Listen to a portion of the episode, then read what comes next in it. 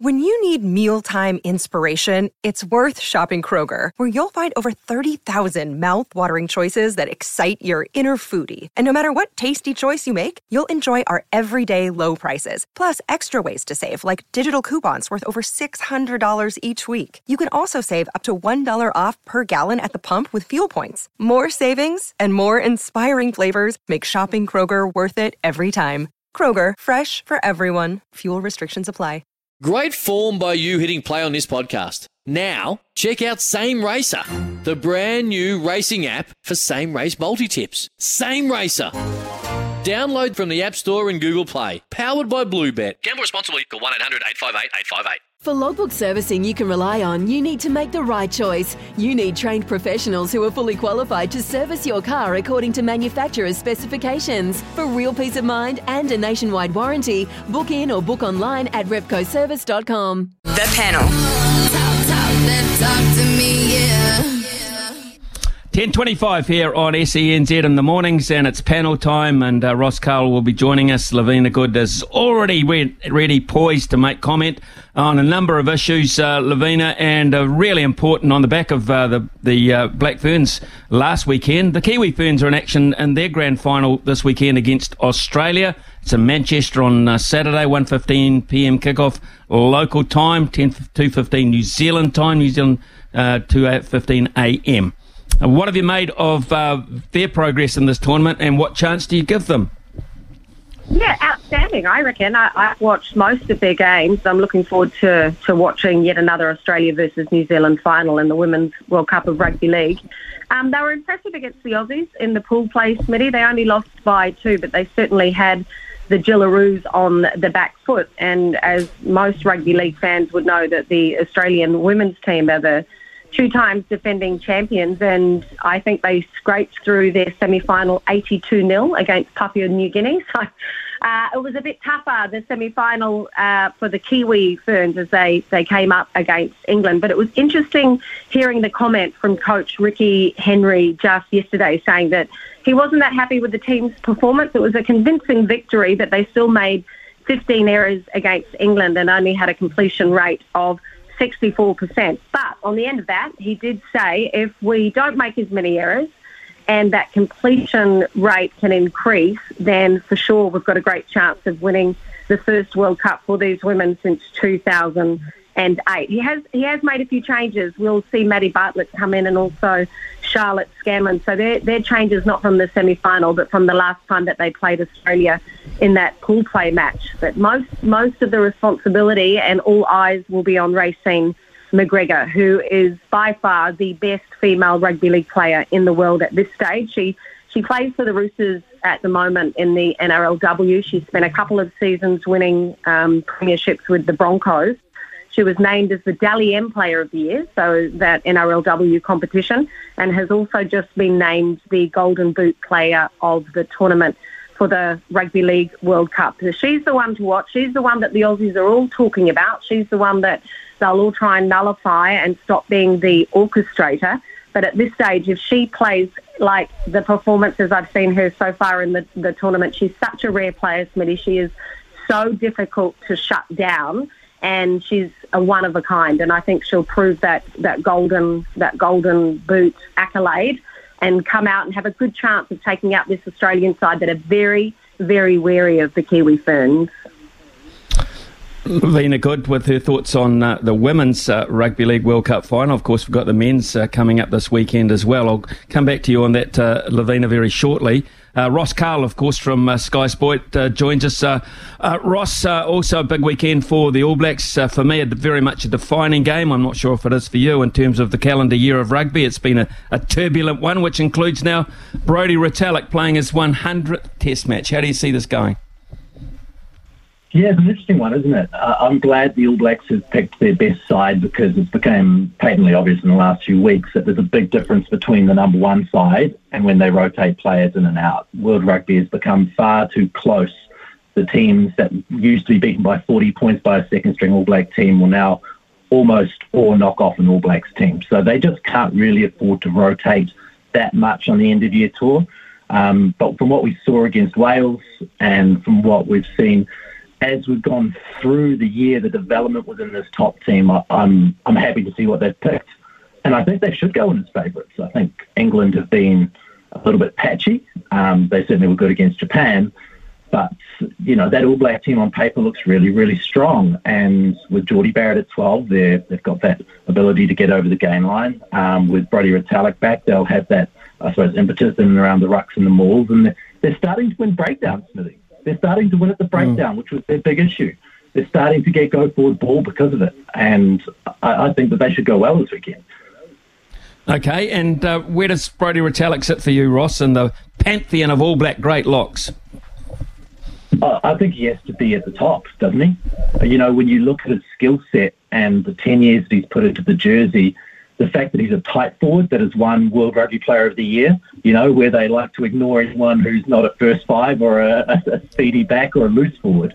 You know, tight forwards mm-hmm. just don't win that. And that shows Brodie, I suppose, has all of those amazing skills and athleticism, but he also brings that incredible niggle, doesn't he? He, he loves to get into the opposition. And when you talk to players, they talk about how he brings that at training as well. He's one of those guys that makes sure that the All Black training during the week is at a high level because he just doesn't have an off button. So for me, I think he's right at the top. He's the number one. Look, I didn't watch Colin Meads um, play. I'm not sure it's easy to compare amateur professional eras, but certainly within the professional era, he's number one. Okay, good uh, good assessment there too, and um, a lot of people I would imagine would agree with it. There might be some Canterbury people think Sam Whitelock might be a, a, a touch ahead of him. We'll see. Um, we've got Ross Karl and uh, Lavina Good with us uh, this morning, folks, on the panel. We'll take a very quick break for some news from Araha, and when we come back, uh, is a little matter of uh, Rugby League Men's World Cup to sort out as well this weekend. Lavina will have opinions on that, I am sure. The panel. Ross Karl with us this morning, as is Lavina Good. And Lavina Good, I'll uh, put this to you. A month ago, I would have said to you, Australia will play Samoa in the Rugby League Men's World Cup final. You would have laughed at me, surely. What do you make of this? Yeah, mate, I would have laughed at you if you said in the T20 that England would have gone through the semi-final without losing a wicket as well. So this is this is crazy stuff that's happening in, in the world of sport. I like they're the sentimental favourites. Samoa. They've never been in a World Cup final for Australia, uh, three times defending champions. But as we saw Australia playing against the Kiwis, they certainly look disjointed at the moment. There's, there doesn't seem to be the synergy that we've seen from the Aussies in the past. And I think the issue might be with Nathan Cleary and Cameron Munster not having that six-seven connection. They're both show ponies. They both like to rule the show and neither of them wants to be the distributor. They both want to be the impact player. So when your halves aren't, aren't connecting, uh, it doesn't look good for the, the Australian side. But I actually didn't even think Samoa would be able to beat Tonga. And I thought that was an outstanding clash. And to come out and, and say goodbye to England and then and get a place in this final. It certainly is a recipe for some exciting rugby league that will take place. And I think it's the key matchups. Like I mentioned Cameron Munster before, but he'll be up against Jarome Luai. And I just think that in itself is, is enough for people to, to make sure that they get out of bed and see what's going on at Old, Old Trafford. And then if you look at the big lads up front, Reagan Campbell Gillard up against Junior Paulo. Uh, and that that in itself is enough to make you think, wow, they're, they've got a good chance, Samoa, to try and to try and stop an, an Australian side that has not put in their best performance so far. When New Zealand played against Australia in that semi-final, I thought New Zealand had a great chance to go through because Australia had not been tested, and the Kiwis certainly had. So their chance came and went. I still feel as though Australia do not look like they're a side that um, should be world champions. So it would be a little ironic if they defeated uh, Samoa. And I think when you look at what's going to happen at the weekend, I see that the, the uh, South Auckland Township of Otara are going to get together and Manurewa, and they're all going to get together and have a massive party before this final and uh, try and send all their love and great wishes overseas to Old Trafford to see if they could do the unbelievable, and that is take out the world champions. And all they have to do is try not make as many mistakes as Australia, that's making plenty of mistakes, play with passion and pride, which we know they can, and, and listen to the words of advice from the people from their nation. It's a sporting mad nation, Samoa.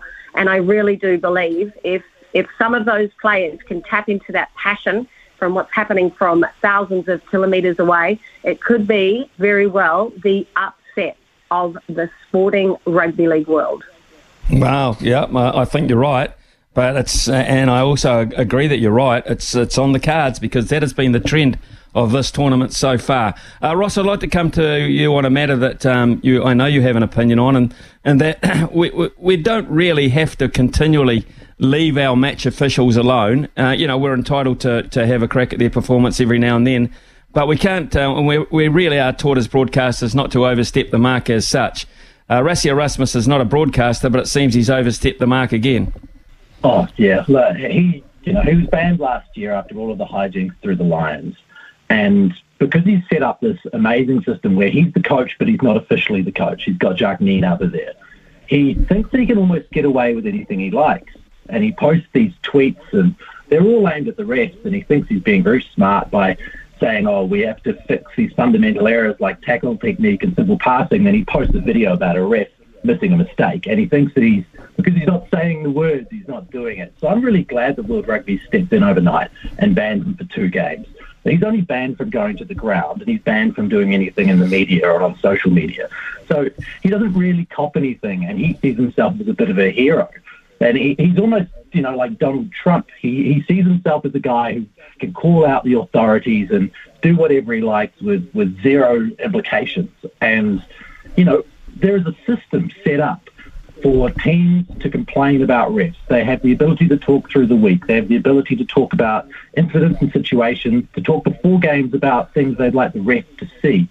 Coming out and slamming these guys publicly week on week on week, it's just not good because we need the refs. You know, and yes, they need to do things well. Um, they should probably have more of a right of reply, to be honest you know, uh, that's probably my opinion. I know I've t- talked to Ben O'Keeffe about it. He would like the ability that on a Tuesday or Wednesday, after reviewing the game, that he can come out in the media and talk through the things he got right and wrong. Um, so we don't have to end up in a situation where people like Rassie Erasmus are just having a crack at them week in, week out. It's it's childish, it's petulant, and it's really grossly unfair to a group of people who really don't have a right of reply right now. Mm, okay, um, that's interesting in its own right, and I've never really, uh, I don't think, uh, had a right of reply, and uh, that, of course, is because their governing body, as such, doesn't want them to be exposed to that. I, am pretty sure. Um, Lavina, here's an interesting one. Uh, he has dug his toes in. He has relented. He's given up uh, opportunities to win tournaments. I'm talking Novak Djokovic here. But uh, finally, the Australian government have turned around and said, okay, uh, it's okay for you to come back this year, Novak, and you can play in the Australian Open. Here's your visa. Wait, what? Wasn't he deported? Wasn't he deported at the start of the year? And anyone in Australia that gets a ban from a visa and gets deported gets a minimum of three years before they're allowed back in the country. But obviously, if uh, politics gets involved and you've got a new Minister of Immigration, the rules change and so do the goalposts. And uh, yeah, the Australian Tennis Committee have obviously been uh, tapping on the door of the government saying we need the nine time winner of this tournament back and we need to forget about masks, we need to forget about vaccinations. In fact, let's just forget about when we deported the best player in the world earlier in the year. Let's welcome him with open arms. And it is, it is Djokovic's most successful Grand Slam tournament, and he, he's won it the last few times. Obviously, Nadal won when he wasn't playing earlier this year, but he, he appealed. He wanted to come back, and I, am sure the tennis fans that will be attending um, in Melbourne will be rewarded by being able to watch one of the best. But it just shows you there's some rules for some, Smitty, and there's other rules for others. Yeah, and, and, and on that subject too, uh, Lavina, the women's uh, draw, we're talking to Nicolas Lamperin this morning. Of course, he's the tournament director for the ASB Classic. Uh, Emma Raducanu's name added to an impressive list. Uh, this women's tournament, uh, for the first year back after COVID, looks a very strong one. Raducanu is a massive, massive score, isn't it? I mean, she's we know she reached the career high of number 10 in the um, Tennis Association, but, you know, the British number one, just to even tout her name as might be coming is enough to get people excited. I really love the ASB Classic. I think it's an outstanding competition. It's at a great time of year here in New Zealand. Everyone's on holiday. The, the sun is hopefully shining, and the fans will obviously enjoy having her here. But it's and it's an exciting tournament. To me, I've always preferred it to the um, the counterparts, the male counterparts of the Heineken Open. I've always thought the classic was magnificent tennis, and it, it just shows that we can, can have world class players. And it's enough for those mm. tennis fans to think that they've got something to chew their teeth on throughout January. I reckon it's a real coup. Well done to the organisers. Yeah, and Ross, the, the interesting thing that comes out of that is usually when you have big name players come uh, in any sport, it, it, tends to inspire people to action. Uh, but I just wonder, where are our tennis players? Uh, I just got a text in to say, you know, we've got golfers that uh, do well on the world stage when they're inspired by what they see from uh, overseas players, etc. Golf's very strong. Tennis uh, just seems to be a vacuum there. Yeah, I think tennis players are only as good as the players they play against, right? So to to lift yourself to another level, where you've got to constantly playing upper level competition. I, I remember going to school with um, a few different tennis players who were world ranked at a high school level, and they had to travel. They were on the road all the time. Their parents had to be wealthy enough to fund it to get around the world and play some competition so they could play against people they would need to play against at a high level. So, you know, the Europeans, etc., have got that quite easily. It's it's hard for New Zealand geographically to do that. I think, and when comparing it with golf, it's you versus the golf course, not you against anybody else, is it? So, you know, you could probably be good at golf anywhere in the world as long as you've got, you know, some half decent coaching and, and, a, and a course to play on. Um, whereas I think with tennis, that there just is really a lack of depth that leads to even more of a lack of depth because you've got no one to play against. Ross, it seems like about five minutes ago we were talking about the T20 World Cup, and tonight uh, we're talking about uh, the Black Caps playing against the a relatively depleted Indian side. Pretty hard to get excited uh, about it, is it or not? Um, yeah, I mean, uh, because India's here and the crowds will be really good, I, I think it can still be an exciting event. But, you know, from a straight up and down watching the team point of view, if Virat Kohli's not here, how many people are going to be turning on their television? You know, that's, that makes a massive difference to your casual fan.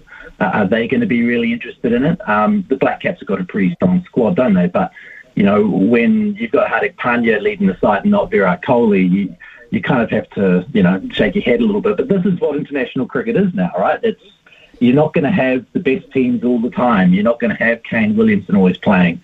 Trent Boult's going to have something better to do at some point.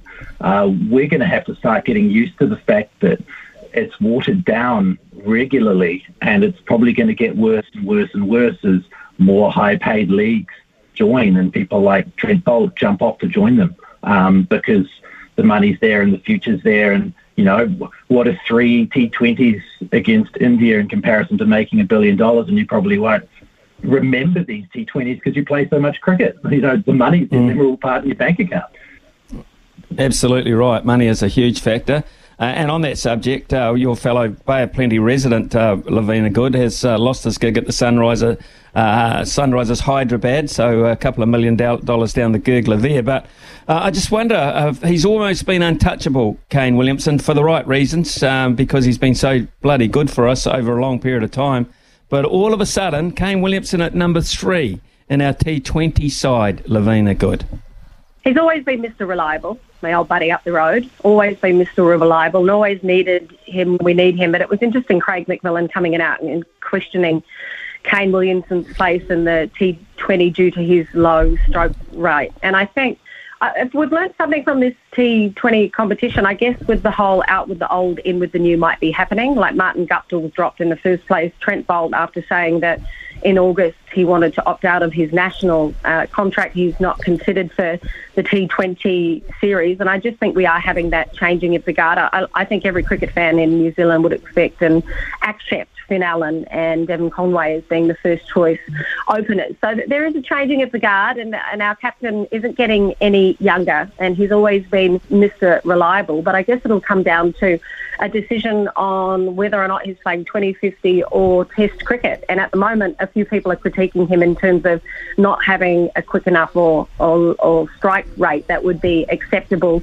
uh, for this style of the game. I'm a massive fan of him, and I, I hate to turn against a player just because um, the rules change a little bit.